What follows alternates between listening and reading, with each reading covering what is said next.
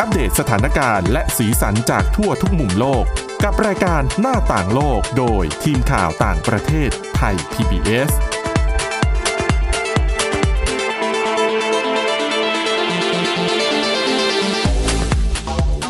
สวัสดีค่ะ คุณผู้ฟังนี่คือรายการหน้าต่างโลกค่ะ กลับมาพบกับคุณผู้ฟังเป็นประจำนะคะ ตั้งแต่วันจันทร์ถึงวันศุกร์แม้เป็นวันหยุดนักขัตฤกษ์ก็ยังเจอเจอพวกเราได้ค่ะ วันนี้พบกับคุณทิพย์ตะวันธีรนัยพงษ์และดิฉันสวรักษ์จากวิวัฒนาคุณค่ะ สวัสดีค่ะ ค่ะเอาวันนี้แน่นอนเราต้องเตรียมเรื่องราวที่น่าสนใจมาอยู่แล้วนะคะอ่าเรื่องที่คุณทิพย์ตะวันจะนำมาเสนอในวันนี้เป็นเรื่องเกี่ยวกับปัญหาสังคม ที่เกิดขึ้นในประเทศญี่ปุ่น เป็นผลสืบเนื่องมาจากการระบาดของโควิด -19 ที่ทำให้ ใช่ค่ะ สถิติ การฆ่าตัวตายนั้นพุ่งสูง ใช่เพิ่ม นะคะ สูงขึ้นกว่าเดิมจากที่เดิมเนี่ยเขาบอกว่าลดลงติดต่อกัน 10 ปี อ่ะนะคะ แล้วก็เอาเรื่องใกล้ๆตัวดีกว่า จะมาถึงแล้วนั่นก็คือเทศกาลตรุษจีน ปีที่แล้วก็ไม่ได้ฉลอง เพราะว่าในจีนเนี่ยคือเจอโควิด19เต็มๆเลยนะคะ ในเมืองไทยเนี่ยทั้งตรุษจีนทั้งเชงเม้งเนี่ยดิฉันไม่ได้ไปเลย และดูแวว เงียบด้วยนะคะ ดูแววปีนี้ก็ ก็คงต้องคิดหนักอะ่ะว่าจะมาเจอกันได้หรือเปล่านะคะ ซึ่งปีนี้นะคะเอ่อเทศกาลตรุษจีนมันจะตกช่วงประมาณวันที่ 12กุมภาพันธ์นะคะ ทีนี้ในประเทศจีนเนี่ยการระบาดปรากฏว่ามันยังเกิดขึ้นเป็นจุดๆนะคะ ทางการจีนเนี่ยเขาเข้มงวดมาก ก็เลยออกนโยบายขอให้ประชาชนเนี่ยงดการเดินทางในช่วงตรุษจีน แต่คุณทิพย์ตะวันคือมาขอความร่วมมืออย่างเดียวอาจจะไม่ค่อยได้ผล มันต้องมีแรงจูงใจ อืม นะคะ สิคะ ซึ่งปีนี้ค่ะ บริษัทเอกชนแล้วก็รัฐบาลท้องถิ่นในหลายมณฑลเขาร่วมมือกัน ใช้วิธีแจกเงิน แจกของรางวัล บางบริษัทเพิ่มเงินเดือน ไม่ใช่ให้อ่างเปาตรุษจีนใช่ไหมคะ อ่ะ อันนี้คือให้แบบเพื่อจะได้ไม่ต้องเดินทางช่วงตรุษจีน ใช่จูงใจไม่ต้องให้เดินทางจะได้แบบไม่ต้องเพิ่มความเสี่ยงในการระบาดเออ แต่ถ้าจะมองว่าเป็นอ่างเปาก็ได้นะนะ ช่วง คะ เทศกาลพิเศษพอดี ใช่นะคะอ่าซึ่งตอนนี้นะคะหลายพื้นที่ในจีนเนี่ยเขากำลังรณรงค์ชื่อแคมเปญประมาณว่า งดเดินทางกลับภูมิลำเนาโดยไม่จำเป็นนะคะอ่ะอย่างที่บอกมีทั้งแจกเงินแจกของขวัญบางทีแจกเป็นบัตรกำนันแล้วเอาไปช้อปปิ้ง แล้วก็มีแจกตั๋วชมภาพยนตร์ด้วย แต่มันดูย้อนแย้งหน่อยเนาะ แต่ดิฉันว่า ค่ะ ให้ไปช้อปปิ้งนี่ก็ไม่ค่อยเหมาะสมเท่าไหร่หรือ ช้อป เปล่า ปิ้งออนไลน์หรือเปล่า อ๋ออ๋อโอเค อ่า อันนี้ได้อันนี้ได้อยู่ นะคะ เขาบอกว่าเนี่ยจูงใจให้ให้คนเนี่ยจะได้เลือกที่ไม่กลับบ้าน แล้วก็อ่ะอยู่ฉลองตรุษจีนในเมืองที่ตนเองอยู่อยู่แล้ว เช่น เป็นเมืองที่ทำงานอะไรอย่างเงี้ย บางบริษัทเขาบอกถึงขั้นเพิ่มเงินเดือนให้ 1-2 เท่าเลยนะ อื้อหือเป็นดิฉันดิฉันก็เลือกอยู่นะคะ ใช่ไหม แล้วก็รอ ม สถานการณ์อีกสักอ่ะอีกสักปีหนึ่งนะ อืม ใช่ อืม นะคะ เขาบอกว่ายกตัวอย่างค่ะ มีบริษัทแห่งหนึ่งในมณฑลกวางตุ้ง อยู่ทางตอนใต้ของจีน เขาบอกว่าพนักงานคนไหนไม่เดินทางออกนอกพื้นที่นะ บริษัทเนี่ยจะให้เงินประมาณ 37,000 บาท อืม พนักงานบอกเปลี่ยนใจไม่ไปไหนแล้ว อยู่อยู่ก็ได้ ประหยัดด้วยนะคะ เพราะว่าเดินทางเนี่ยต้องมีรายจ่ายนะ ใช่นะคะ ส่วนที่เอ่อนครซูโจวในมณฑลเจียงซูนะคะ อันนี้ทางการท้องถิ่นให้ เขาให้เงินอุดหนุนกับพนักงานขององค์กรส่วนท้องถิ่นที่ไม่กลับภูมิลำเนานะคะ คนกลุ่มนี้จะได้ประมาณ 2,300 บาท คือน้อยหน่อยแหละ เป็นส่วนราชการ ค่ะ เยอะมากเหมือนเอกชนก็คงไม่ไหว เดี๋ยวจะถูกวิพากษ์วิจารณ์เอาได้นะคะ ใช่แต่ถ้าใครทำงานช่วงตรุษจีนจะได้เพิ่มนะ คือ 2,300 บาทได้อยู่แล้ว แต่จะได้เพิ่มอีกประมาณ 500 บาทอืมนะคะ ส่วนบริษัทที่เช่าอาคารทรัพย์สินที่เป็นของรัฐเนี่ย แล้วเขาจะเป็นหอพักสำหรับพนักงานที่อยู่ต่างที่เนี่ย ก็จะได้ส่วนลดค่าเช่า หรืองดเว้นค่าเช่าครึ่งเดือนให้ด้วย อืม อืมนะคะ ไม่พอค่ะ มหาวิทยาลัย ก็จะเป็นอีกอีกสถาบันที่ปิดเทอม วันหยุดยาว อืม ๆ นักศึกษาก็กลับบ้าน ใช่ ใช่ไหมคะ แต่มีมหาวิทยาลัยหลายแห่งหาทางสนับสนุนให้นักศึกษา อย่าเพึ่งกลับบ้านในช่วงตรุษจีน เปิดคอร์ส เรียนพิเศษหรือเปล่า เหรอแล้วจะอยากอยู่เรียนเหรอ ไม่น่าใช่นะคะ อย่างมหาวิทยาลัยในเมืองชิงเต่ามณฑลซานตงค่ะ เขาจัดที่พักแล้วก็จัดอาหารให้กับนักศึกษาที่ไม่ได้เดินทางกลับบ้าน ดูแลฟรี อืม อืมนะคะ ก็นั่นก็เป็นเรียกว่าเป็นความร่วมไม้ร่วมมือร่วมด้วยช่วยกัน ว่าจะทำยังไงให้คนชาวจีนเนี่ยงดการเดินทาง ค่ะ ให้ได้มากที่สุดนะคะ ซึ่งทางการขนส่งของจีนค่ะเขาคาดว่าปีนี้ จะมีการเดินทางโดยรถไฟประมาณ 300 ล้านเที่ยวทั่วประเทศเท่านั้น คือปกติแล้วของจีนเดินทางกัน อืม เป็นพันล้านเที่ยวนะ ค่ะ ในช่วงปกตินะคะ แต่ว่านั่นแหละ การระบาดของโควิด -19 ก็ทำให้คนเดินทางน้อยลง ซึ่งน่าจะเป็นเรื่องที่ดีอยู่สำหรับ อืม สถานการณ์ณเวลานี้นะคะอ่ะไปต่อที่ญี่ปุ่น ค่ะ ก็เป็นผลพวงจากโควิด -19 ที่ทำให้เกิดเรื่องเศร้าๆขึ้น ใช่ค่ะ คือที่ญี่ปุ่นเนี่ยปัญหาเรื่องของอัตราการฆ่าตัวตายในชาวญี่ปุ่นเนี่ยสูงอยู่แล้ว ใช่ คือติด ค่ะ อันดับโลกอยู่แล้วนะคะ แล้วก็ ค่ะ ถือว่าเป็นหนึ่งในประเทศพัฒนาแล้วไม่กี่ไม่กี่ชาติอะ อืม ที่อัตราการฆ่าตัวตายเนี่ยสูงจริง ค่ะ ๆ แต่ว่าคือด้วยความที่อาจเป็นปัญหาสังคมรัฐบาลตระหนักถึงปัญหานี้ พยายามที่จะออกมาตรการต่างๆ เพื่อลดอัตราการฆ่าตัวตายแล้วก็ได้ผลนะคะ ค่ะ เขาบอกว่าตลอดระยะเวลา 10 ปีนับ นับถอยหลังไปอะญี่ปุ่นอัตราการฆ่าตัวตายลดลงอย่างต่อเนื่อง อืมค่ะ แต่ปรากฏว่าเมื่อปีที่แล้ว 2020 ค่ะ อัตราการฆ่าตัวตายเพิ่ม กลับมาเพิ่มเป็นครั้งแรก อืม โดยเขาบอกว่าแน่นอนว่าปัจจัยสำคัญส่วนหนึ่งก็เกิดมาจากเรื่องของพิษโควิด -19 ค่ะ ซึ่งแน่นอนว่าญี่ปุ่นก็เหมือนกับหลาย ๆ ประเทศที่โควิด -19 ส่งผลกระทบต่อเศรษฐกิจค่อนข้างเยอะ แล้วเขาบอกว่าโดยเฉพาะอัตราการฆ่าตัวตายในหมู่ผู้หญิงเนี่ย ค่ะ สูงจนน่าตกใจนะคะ อืมอืม คือเขาบอกว่าอะผู้ชายเนี่ยยังถือว่าตัวเลขไม่ค่อยเปลี่ยนเท่าไหร่ แต่ว่ากรณีสำหรับผู้หญิงเนี่ยฆ่าตัวตายกันเยอะมากขึ้น ค่ะ มากถึงเดี๋ยวนะ ดิฉันดู 8 คือสำหรับเดือนเขาบอกว่าปีที่แล้วเนี่ยเดือนตุลาคมถือว่าเป็นเดือนที่มีอัตมีคนฆ่าตัวตายสูงที่สุด แล้วผู้หญิงเนี่ย ถ้าดูแค่เฉพาะจำนวนผู้หญิงนะคะฆ่าตัวตายเพิ่มขึ้นถึง 82.6% อืม ในเดือนเดียวกันของปี 2019 ค่ะ คือเขาบอกก็บอกเอาไว้ว่าสาเหตุส่วนหนึ่งเนี่ย กับการที่ผู้หญิงฆ่าตัวตายเยอะขึ้นเนี่ย สะท้อนให้เห็นถึงความแตกต่างในเรื่องของเพศในสังคมญี่ปุ่นเหมือนกัน อืม เพราะว่าเขาบอกว่าผู้หญิงเนี่ยโควิด -19 ทำให้ทุกคนเครียดใช่ ค่ะ แต่ผู้หญิงเจอความเครียดหนักกว่าผู้ชาย อืม เพราะว่าเขาบอกว่าผู้หญิงถือว่าทำงานในภาคของธุรกิจที่เป็นอุตสาหกรรมภาคบริการ ค่ะ แล้วก็ภาคการค้าการขายเนี่ยค่อนข้างเยอะ ค่ะ รวมไปถึงเป็นพนักงานที่เป็นสัญญาจ้าง อืม ดังนั้นเนี่ยโอเค ธุรกิจเหล่านี้อุตสาหกรรมเหล่านี้ แล้วก็ด้วยความที่เป็นสัญญาจ้าง ค่ะ แน่นอนว่าบริษัทได้รับผลกระทบจากพิษเศรษฐกิจจากพิษโควิด -19 ค่ะ กลุ่มคนที่จะต้องโดนลดเงินเดือน กลุ่มคนที่จะต้องออกจากงาน แน่นอนว่าก็คือผู้หญิง ค่ะ โดนก่อน ค่ะ ไม่ใช่แค่นั้น เวลาผู้หญิงในคือในสังคมญี่ปุ่นเนี่ยค่อนข้างที่จะเป็นสังคมที่อ่ะยอมรับผู้ชายเป็นใหญ่ ใช่ อืมผู้หญิงอยู่บ้านก็ต้องทำงานบ้านด้วยดังนั้น ค่ะ เนี่ย พอเกิดโควิด -19 คน work from home ผู้หญิงต้องอยู่กับบ้านทำงานกับบ้านคือเครียดเรื่องงานของตัวเองแล้วภาระงานที่ตัวเองต้องท ค่ะ ำที่บ้านก็เยอะตามไปด้วย อืม ดังนั้นเนี่ยเขาก็เลยมองว่าตรงนี้แหละ เป็นปัจจัยสำคัญที่ทำให้ผู้หญิงตัดสินใจจบชีวิตตัวเอง ค่ะ มากกว่าผู้ชายอะนะคะ แต่ว่าเขาบอกว่าอีกหนึ่งตัวเลขที่น่าสนใจในเรื่องนี้คืออะไรรู้ไหมคะ คุณสาวรักษ์เขาบอกว่าไม่ใช่แค่ผู้ใหญ่เท่านั้นที่ฆ่าตัวตายเยอะขึ้นนะ ค่ะ เขาบอกว่าการฆ่าตัวตายในหมู่เด็กก็เพิ่มขึ้นด้วยเช่นเดียวกัน อืม คือเป็นเด็กตั้งแต่ระดับประถมศึกษามัธยม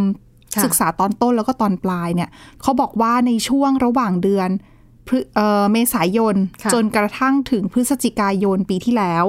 มีเด็กฆ่าตัวตายมากกว่า 300 คนนะคะ โดยเขาบอกว่าปัจจัยส่วนใหญ่เนี่ยเป็นเพราะว่ากังวลกับอนาคต ฮะ กังวล ป กับ ฐ อ ม นาคต เนี่ยนะ ใช่คือเขาบอกว่าคือโควิด -19 ทำให้โรงเรียนต้องปิด อ่า แล้วก็ ค่ะ คือเด็กๆก็จะเห็นเห็นภาพของ อาจจะ ความ เน หดหู่ เห็น สัง พ่อ คม แม่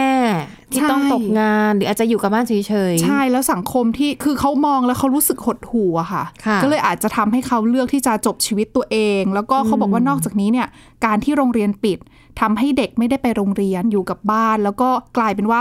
เด็กไม่มี ปฏิสัม วิ พันธ์กับ ธี เพื่อนด้วยกัน ใช่ ด้วย แล้วก็ เพื่ ไม่ อน มี เล่น ไม่มีวิธีในการที่จะ ปลดปล่อย ค่ะ หรือว่าบรรเทาความเครียดของตัวเองที่เกิดขึ้น ค่ะ ซึ่งเมื่อก่อนอะอาจจะไปแฮงเอาท์กับเพื่อนไป ร้องคาราโอเกะ อ่า หรือว่าไปเที่ยวที่ไหนพูดคุยกับเพื่อน แต่ว่าอะคาราโอเกะปิด อืม สถานที่ท่องเที่ยวต่างๆ กิจกรรมที่จะช่วยบรรเทาความเครียดให้กับเด็กๆเนี่ยปิด อืม เจอเพื่อนก็ไม่ได้ กลับ ค่ะ มาบ้านก็บ้านก็เครียด ค่ะ เออก็เลยเลือกที่จะจบชีวิตตัวเองรวมไปถึงเขาบอกว่า ปีที่แล้วมีคนดังในญี่ปุ่นหลายคน รวมทั้งดาราด้วยเราก็เคยมาเล่าในรายการนี้นะคะ อืมค่ะ ที่ฆ่าตัวตาย เพราะว่าความเครียดจากโควิดนี่แหละ ก็อาจจะคล้ายๆกับเป็นพฤติกรรมเลียนแบบ ใช่เด็กก็จะเห็นแล้วก็อ่ะทำตาม ก็ถือว่าเป็นปัญหาที่ที่ต้องเร่งแก้ไขนะ เพราะว่าก็เจอมายาวนาน อืม อุตสาห์สถานการณ์เหมือนจะเริ่มดีขึ้น ค่ะ ก็กลายเป็นว่ากลับมาแย่ลงอีกแล้วอะนะคะ ค่ะ อันนี้ก็เป็นข้อเสียอย่างหนึ่งเนาะของประเทศที่พัฒนาแล้วอะมันก็จะมีความกดดันในเรื่องของชีวิต ใช่ ตามมาด้วย นอกจาก เนอะ นี้เขาบอกว่าที่ญี่ปุ่นเนี่ยคือดิฉันว่าญี่ปุ่นก็เหมือนกับเอเชียหลาย ๆ ที่นะคะ ค่ะ ที่คนยังรู้สึกว่าการที่เราถ้าเรารู้สึกว่าเรามีปัญหา อืม แล้วเราเข้าไปขอคำปรึกษากับจิตแพทย์ ค่ะ คือหลาย ๆ คนก็จะมอง อุ๊ย ไปขอคำปรึกษากับจิตแพทย์ไม่ดี มองในแง่ลบ อ๋อ ค่ะ ใช่ ดังนั้น อืม คนก็ไม่กล้า ดังนั้นเนี่ย ก็เลยทำให้อ่ะ ไม่ไปคุย พอไม่คุยก็จะยิ่งเครียด แล้วก็หาทางออกไม่ได้ก็ อืม เลยอาจจะคิด คิด ไม่ สั้น เออ ฆ่า คิด ตัว สั้นไป ตายนะคะ ใช่ เอออ่ะถ้าเห็นแบบมุมเนี้ยดิฉันก็เลยรู้สึกว่าเออ จริง ๆ ในประเทศไทยการที่เราแบบกลายเป็นคนง่าย ๆ สบายๆไม่คิดอะไรมากนี่ก็อาจจะเป็นข้อดีอย่างหนึ่งเนาะ อื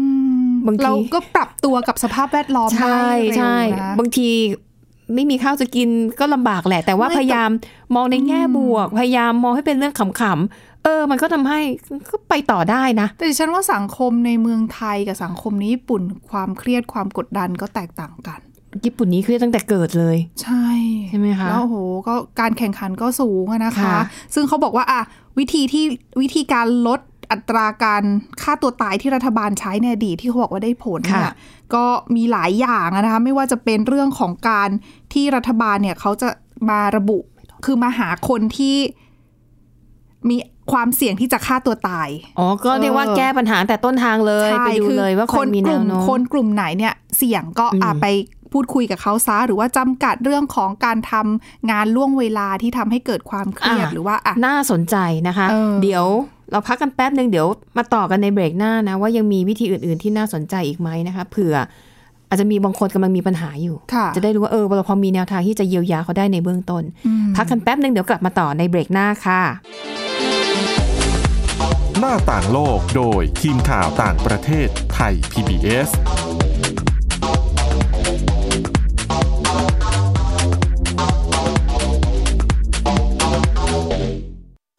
อยู่ที่ไหนก็ติดตามเราได้ทุกที่ ผ่านช่องทางออนไลน์ จากไทย PBS Digital Radio ทั้ง Facebook Twitter Instagram และ YouTube Search คำว่าไทย PBS Radio แล้วกดไลค์หรือ Subscribe แล้วค่อยแชร์ กับคอนเทนต์ดี ๆ ที่ไม่อยากให้คุณพลาดอ้อเรามีให้คุณฟังผ่านพอดแคสต์แล้วนะ อัปเดตสถานการณ์รอบโลก ประเทศจีนนี่เราทราบกันดีนะคะ ว่าเป็นประเทศที่จะมีปัญหาเรื่องความสมดุลของประชากร คนที่ได้รับความสนใจจากวิกฤตในครั้งเนี้ยก็คือนายกรัฐมนตรีนิวซีแลนด์ เรื่องราวสีสันจากต่างแดน ก็มีช่อง YouTube เป็นของตัวเองใช้ชื่อว่าครัวคุณยาย รายชื่อของคุณหมอพยาบาล แล้วก็นักวิทยาศาสตร์จำนวนไม่น้อยอยู่ในรายชื่อผู้ทรงอิทธิพลนะ รัฐบาลของไต้หวันเนี่ยกำลังพิจารณา เพื่อเปิดการท่องเที่ยวครั้งใหม่ หน้าต่างโลก โดยทีมข่าวต่างประเทศไทย PBS ทุกวันจันทร์ถึงศุกร์ 12นาฬิกา ทางไทย PBS Radio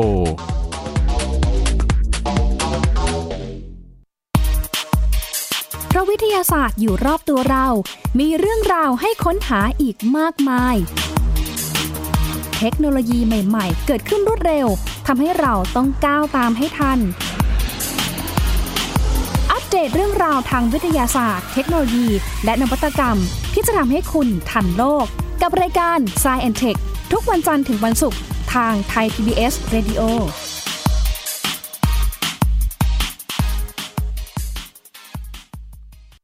มากกว่าด้วยเวลาข่าวที่มากขึ้น จะพัดพาเอาฝุ่นออกไปได้ครับ มากกว่า ให้คุณทันในทุกสถานการณ์ ตามที่กฎหมายดังกล่าวกำหนดเอาไว้ มากกว่ากับเนื้อหาเที่ยงตรงรอบด้าน นำมาใช้ในคดีเมาแล้วขับ มากกว่าในทุกทางออกของสังคม ป้องกันไม่ให้ปัญหาเกิดขึ้น มากกว่ากับข่าวรอบวันในทุกมิติ เครนก่อสร้างเกิดอุบัติเหตุขึ้น มากกว่าด้วยการวิเคราะห์ที่ตรงจุด ความพยายามของภาครัฐที่จะแก้ปัญหา และมากกว่ากับทีมข่าวมืออาชีพ ข่าวไทย PBS ให้คุณได้มากกว่า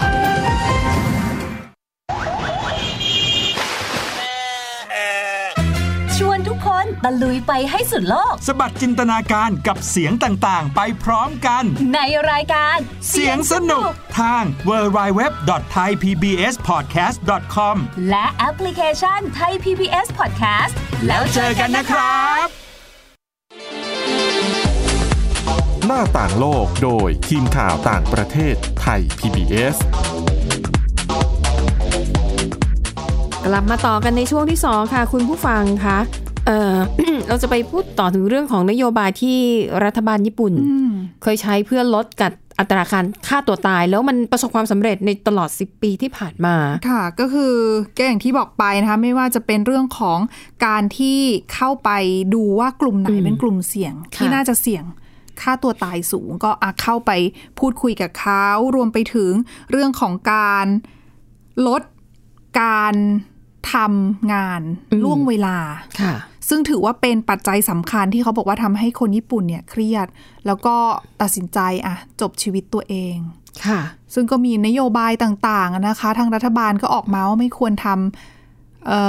อล่วงเวลานาน ค่ะ เกินเท่าไหร่หรือว่า ซึ่ ยังไง จริง อืม ๆ คนญี่ปุ่นก็ทำล่วงเวลาเขาไม่ได้หวังโอทีนะ เพราะหลายคนทำล่วงเวลาแต่ไม่ ไม่ได้ เบิก OT โอทีนะ อืม คือเขาไม่เบิกเอง แต่เหมือนกับรู้สึกว่าถ้าเราไม่ทุ่มเทให้กับการทำงานมากพอ รู้สึกผิด รู้สึกผิด อืม หรืออาจจะมีโอกาสเสี่ยงสูงที่จะถูกให้ออกหรือว่าไม่ก้าวหน้า อืม แล้วก็ในญี่ปุ่นเนี่ย คือจะได้ยินข่าวบ่อยมากว่า มีคนเสียชีวิตจากการทำงานหนัก ใช่ หลายสาขาอาชีพด้วยนะคะ ดิฉันก็เลยย้อนไปอ่านข่าว แล้วก็เจอว่าเมื่อสักสองสามปีก่อนเนี่ยเขาถึงขั้นใช้โดรนน่ะบินในออฟฟิศ เพื่อ ประกาศเหรอ จับตาดูว่า อ้าวพนักงานคนนี้ดึกป่านนี้ยังไม่กลับบ้าน ค่ะ แล้วก็เตือนกลับบ้านได้แล้ว อ๋อ อ อยู่ ดึกกันไปแล้วอะไรอย่างเงี้ย เพราะไม่งั้นคนอื่นเนี่ยกลับไปหมดกลับไปหมดแล้วเลยต้องใช้โดรนเตือนแทนนะคะ ใช่ เอาไม่งั้นเดี๋ยวกลายเป็นต้องให้คนมานั่งเฝ้า มันก็ยิ่งกลายเป็น ยิ่งไปนานไปใหญ่ ให้คนมาทำงานแล้วก็อาจจะดูย้อนแย้งกันก็เลยใช้เทคโนโลยีเข้ามาช่วยนะคะ อืม อันนั้นก็คือเรื่องราวความเครียดในที่ทำงานนะคะ ค่ะ ซึ่งอ่ะในเมืองไทยอ่ะส่วนมากที่เราเจออาจจะไม่ได้หนักเหมือนคนญี่ปุ่น ในเมืองไทยโดยปกติก็ทำงานล่วงเวลาก็ได้เบิกโอทีตามมาตรฐานใบอะนะคะแต่ดิฉันเชื่อว่าหลายคนอาจจะแบบไม่ได้อยาก ไม่ได้อยากเบิกโอทีหรอกแต่ว่า สึก บางทีงานมันไม่เสร็จ จำเป็น เออว่าจำเป็น แต่ นะคะ จริง ๆ การทำงานเราก็ต้องบาลานซ์นะ ถูกต้อง ระหว่างการใช้ชีวิตการทำ ค่ะ งานก็ต้องหาเวลาคลายเครียดด้วย เพราะไม่ ใช่ งั้นเนี่ยเครียดมากๆเนี่ยนะ ค่ะ จุดจุดๆหนึ่งเนี่ยมันอ่ะไม่ส่งผลเสียต่อร่าง ค่ะ กายต่อจิตใจด้วย ค่ะ แต่ดิฉันเนี่ยไปอ่านเจอรายงานข่าวชิ้นหนึ่งอันนี้น่าสนใจและถือว่าเป็นเรื่องใกล้ตัวมากนะคะ ค่ะ เพราะว่าอย่างเราทำงานในสำนักงานอย่างเงี้ยก็ต้องใช้อุปกรณ์นู่นนั่นนี่ใช่ไหมอย่างเราส่วนมากเขียนข่าวเขียนบทความก็ต้องใช้คอมพิวเตอร์ ค่ะ ต้องใช้อินเทอร์เน็ต เพราะว่าเราต้องแปลข่าวจากซอสที่มาจากต่างประเทศ อืม นะคะ แต่ดิฉันว่าเรื่องอินเทอร์เน็ตกับคอมพิวเตอร์เนี่ยโอ้ยเดี๋ยวนี้การทำงานออฟฟิศเนี่ยต้อง ค่ะ ใช้นะยากที่จะไม่มีใคร ขาดขาด เออ ไม่ได้นะคะ แต่ทีนี้มันก็จะมีปัญหา เช่นคอมแฮงก์คอมช้า พิมพ์งานไปแล้วเซฟไม่ได้ พิมพ์งานไปแล้วไฟล์หายอะไรพวกเนี้ยนะ พิม คะ พ์เสร็จแล้วก็เด้งกลับมาว่ายังไม่ได้พิมพ์อย่างนี้นะคะโอ้โห ค่ะ ดิฉันไม่รู้จะไปโกรธใคร เครียดมากจะทุบคอมก็กระไรอยู่ก็ของออฟฟิศด้วยนะคะ ปรากฏว่าไอ้ปัญหาเรื่องเนี้ยเขามีการวิจัยกันเลยนะคุณทิพย์ตะวันจริงจังมาก ค่ะ เขามีการศึกษานะคะ แล้วก็พบว่าเวลาที่คนที่ทำงานอยู่เนี่ยเผชิญกับปัญหาที่เกิดจากเทคโนโลยีเขาเรียกว่า bad เทคโนโลยี เช่น คอมพิวเตอร์ช้า อืม เปิดเครื่องมา ชั่วโมงหนึ่งผ่านไปมันยังไม่ ยังไม่เปิดระบบให้เราได้ทำ แล้ว งาน เรา เลย ก็ไม่รู้จะทำยังไงกับมันด้วยนะ ใช่ โทรตามไอทีไอทีก็ติดงานบ้างอะไรบ้าง อืม ปัญหาอินเทอร์เน็ตช้า ค่ะ แย่ที่สุดคือระบบล่ม พิมพ์งานแล้วงานหายเซฟไม่ได้นะคะเขาบอกว่าปัญหานี้ค่ะ มันทำให้คลื่นสมองของมนุษย์เนี่ย มันทำงานในระดับที่ผิดปกติเลยนะ คนที่วิจัยในเรื่องนี้นะคะ เป็นบริษัทผู้ผลิตคอมพิวเตอร์ชื่อดัง Dell Technology นะคะเขาร่วมกับบริษัทที่เชี่ยวชาญด้านประสาทวิทยานะคะ Emotive E M O T I V ค่ะ ค่ะ เขาศึกษาเรื่องนี้จริงจังมาก แล้วพบความเชื่อมโยงว่า เทคโนโลยีที่สร้างปัญหาให้กับผู้ใช้งานนั้น มันเพิ่มความเครียดให้กับพนักงานจริง ๆ แล้วเป็นความเครียดที่แบบฉับพลันด้วยนะที่ฉันว่าคือ ค่ะ บางทีเราอารมณ์ดีนี่แหละโอ้ยทำงานอารมณ์ดีเลย อืม แล้วอยู่ๆแบบคอมแพงอย่างเงี้ย ค่ะไอะอย่างคุณ โอ้โห ทิพย์ตะวันเนี่ย เวลาเปิดซอสข่าวต่างประเทศ บางทีไม่ได้เปิดอันเดียวนะ อืม เปิดสี่ห้าอันเช็ค แล้วแล้วค้าง แล้วค้าง ไม่รู้ค้างจากตรงไหนด้วยนะทำได้อย่างเดียว คือปิดเครื่องแล้วเปิดใหม่นะ นะคะอ่าเขาบอกว่าสาเหตุที่เขามีการวิจัยในเรื่องนี้ขึ้นมาเนี่ย เพื่อให้เป็นแนวทางในการปรับปรุงระบบการทำงานที่เพิ่มประสิทธิภาพ ค่ะ ให้มากขึ้นในอนาคตนะคะอ่าเขาบอกว่าวิธีการทดสอบเนี่ยก็คือให้ผู้ที่เข้าร่วมการทดสอบ รับมือกับปัญหาการใช้คอมพิวเตอร์ในหลากหลายรูปแบบ อืม เริ่มตั้งแต่ปัญหาพื้นฐานเช่น ล็อกอินเข้าคอมไม่ได้ ค่ะ ลืมพาสเวิร์ดหรือเปล่า ไม่น่าจะลืมนะ เราควรจะตั้งอะไรมันอ่ะแต่ก็มันก็มีแหละ อ๋อ นะคะหรืออาจจะแบบบางทีกดแคปล็อกค้างไว้ ไม่ได้ดู อ๋อใช่ใช่ พิมพ์รหัสเท่าไหร่ก็ไม่ได้แล้วก็เอะอะโวยวายทำไมพิมพ์ไม่เข้า อะไรอย่าง ไม่ เงี้ ไม่ ยนะ ไม่ คะ ละเอียดรอบคอบแบบเนี้ย อ่ะปัญหาเล็กๆ อย่างนี้ รวมไปถึงปัญหารายใหญ่ๆ เช่น ปัญหาอินเทอร์เน็ตช้าหรือว่าปัญหาระบบล่มนะคะเขาบอกว่าผลการทดสอบว่า ผลการทดสอบคลื่นสมองเนี่ยพบว่าเมื่อผู้คนมาเจอกับปัญหาด้านเทคโนโลยี ไม่ว่าจะเป็นปัญหาระดับเล็กน้อยหรือระดับระดับแบบระบบล่ม ค่ะ เขาจะพบว่าระดับความเครียดของผู้ที่เข้ารับการทดสอบพุ่งสูงขึ้นเท่าตัวทันที ซึ่งถือว่าเป็นเรื่องที่น่าประหลาดใจมาก เพราะว่าโดยปกติแล้วเนี่ยเราแทบไม่มีโอกาสที่จะได้เห็นระดับความเครียดนั้น พุ่งสูงขึ้นขนาดนั้น อืม และที่แย่ไปกว่านั้นคืออย่าลืมว่าเราทำงานกับพวกเนี้ย ค่ะ คนส่วนมากคนที่ต้องทำงานกับระบบเทคโนโลยีคอมพิวเตอร์ทุกวันเนี่ยนะคะ มันเป็นปัญหาที่เราเจอต่อเนื่องและยาวนาน อืม คือถ้าคอมมันช้ามันก็ช้าทั้งวันใช่ไหม ใช่ จนกว่าไอทีจะมาซ่อมให้เรา เขาบอกว่า คนที่ต้องเจอกับปัญหาด้านเทคโนโลยีเหล่านี้เนี่ย เป็นเวลาต่อเนื่อง ยาวนาน สังเกตว่า เวลาที่อารมณ์ร้อนหรือโมโหเนี่ย ค่ะ เวลาที่มันจะคลามดาวน์หรือว่าใจเย็นลงอะ่ะ อืม มันจะช้ากว่าปกติ อืม อย่าอย่างบางคนอาจจะเมื่อก่อนมันโอ๊ยโกรธง่ายหายเร็ว ค่ะ แต่พอเจอปัญหาด้านเทคโนโลยีสะสมนานเข้า โกรธโกรธแล้วเนี่ย เวลาหายเนี่ยจะหายช้ามาก ดิฉันว่าส่วนหนึ่งเป็นเพราะว่าเป็นปัญหาที่เราแก้ไม่ได้เองด้วยอะ่ะเราต้องรอคนอื่นอะ่ะ ค่ะ แต่แต่ว่าเราต้องทำงานนะตอนนั้น แต่คนอื่น อืม ยังไม่ว่างมาช่วยเรางาน ใช่ เราก็จะ ค่ะ แบบหงุดหงิดงุนง่านอะ อ่าฮะแล้ว อืม อย่างระบบคอมพิวเตอร์ของของที่เนี่ยนะคะ ค่ะ เวลาเข้าไปแก้ไขเนี่ยคุณต้องเป็นขั้นแบบ administrator ซึ่งเราก็ไม่ใช่ เราก็จะทำอะไรไม่ได้ ไม่ถึงแม้ว่าเราจะเป็นแอดมินก็ตามเราไม่มี ทักษะ ทักษะทางด้านนั้น คือทักษะนี่แค่เปิด ค่ะ คอมกับพิมพ์งานได้แค่นั้น เออ เองอะไรอย่างงี้ ก็บอกว่าความล้มเหลวด้านเทคโนโลยีเหล่านี้นะคะ ไม่ว่าจะเป็นเรื่องเล็กน้อยหรือว่าเรื่องหนักหนาเนี่ยล้วนแต่ส่งผลกระทบต่อสุขภาพจิตของพนักงานทั้งสิ้น ค่ะ และเมื่อพนักงานมีปัญหาด้านสุขภาพจิต อืม ก็ต้องกระทบต่อองค์กรอีกด้วยนะคะ ก็คือมันก็จะลดประสิทธิภาพในการทำงานนั่นแหละนะคะ แล้วเขาพบว่ากลุ่มพนักงานที่ประสิทธิภาพในการทำงานลดลงมากที่สุด อืม จากปัญหาเหล่านี้ ค่ะ คือกลุ่มพนักงานที่มีอายุน้อย เขาเอาความอดทนต่ำกว่าไง คือเขาโตมากับกับเทคโนโลยีแล้วเขาก็รู้สึกว่าทำไมเทคโนโลยีไม่สามารถ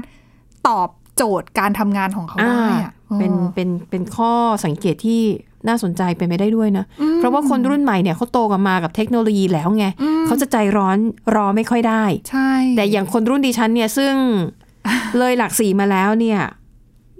ยัง อันนี้คือที่อยู่ออฟฟิศเลยหลักสี่ แล้วแต่จะคิด โอเค เลยค่ะ คือพอพอช่วงอายุอย่างดิฉันเนี่ย คือมันเคยทำงานกับอุปกรณ์เครื่องไม้เครื่องมือที่มันไม่ได้เร็วทันใจอ่ะ ก็จะใจเย็น มันต้องรอเวลาหูดิฉันน่ะ เริ่มทำข่าวตั้งแต่พิมพ์ดีดนะคุณคิดดู หิ้วไปไหนก็หิ้วพิมพ์ดีดไปเครื่องแล้วก็หย่อนกระดาษ ค่อยๆหมุน ดังนั้นมันมีช่วงเวลาแห่งการรอคอยความอดทน ส่งข่าวสมัยก่อนนี่ต้องวิ่งไปหาเครื่องแฟกซ์นะคะ อ๋อ ถ้าไปต่างจังหวัดก็ต้องเข้าโรงแรม อุ๊ยเดี๋ยวนี้ เข้าโรงแรมเพื่อขอส่งแฟกซ์หน่อยค่ะ เดี๋ยวนี้ไม่ได้นะ ถ้าไม่มีอินเทอร์เน็ตแล้วแบบ ใช่ ส่งอีเมลไม่ได้ ใช่ เนี่ยโหร้อนรนนะคะ ค่ะเขาบอกว่านี่แหละ เรื่องของอายุแล้วก็ประสบการณ์ในชีวิต ค่ะ เนี่ย มันก็เนี่ยสอดคล้องกับเรื่องของความอารมณ์ร้อนความใจเย็นนะคะ แล้วเขาบอกว่ายิ่งมาเจอกับปัญหาเรื่องโควิด -19 เนี่ย ระดับความเครียดยิ่งพุ่งสูงขึ้นไปอีก ค่ะ เพราะว่าอย่างที่คุณทิตวันบอก อยู่ออฟฟิศมีปัญหาเรื่องคอมโทรหาไอทีอยู่บ้านมีปัญหาเรื่องคอมโทรหาใคร ไม่ มี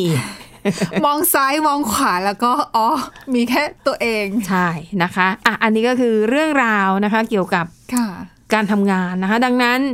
คุณผู้ฟังถ้าเครียดก็จดจำไว้เครียดมันไม่ดีต่อเราเองเดี๋ยวเป็นเรื่องเกี่ยวกับโรคหลอดเลือดสมอง ดังนั้นก็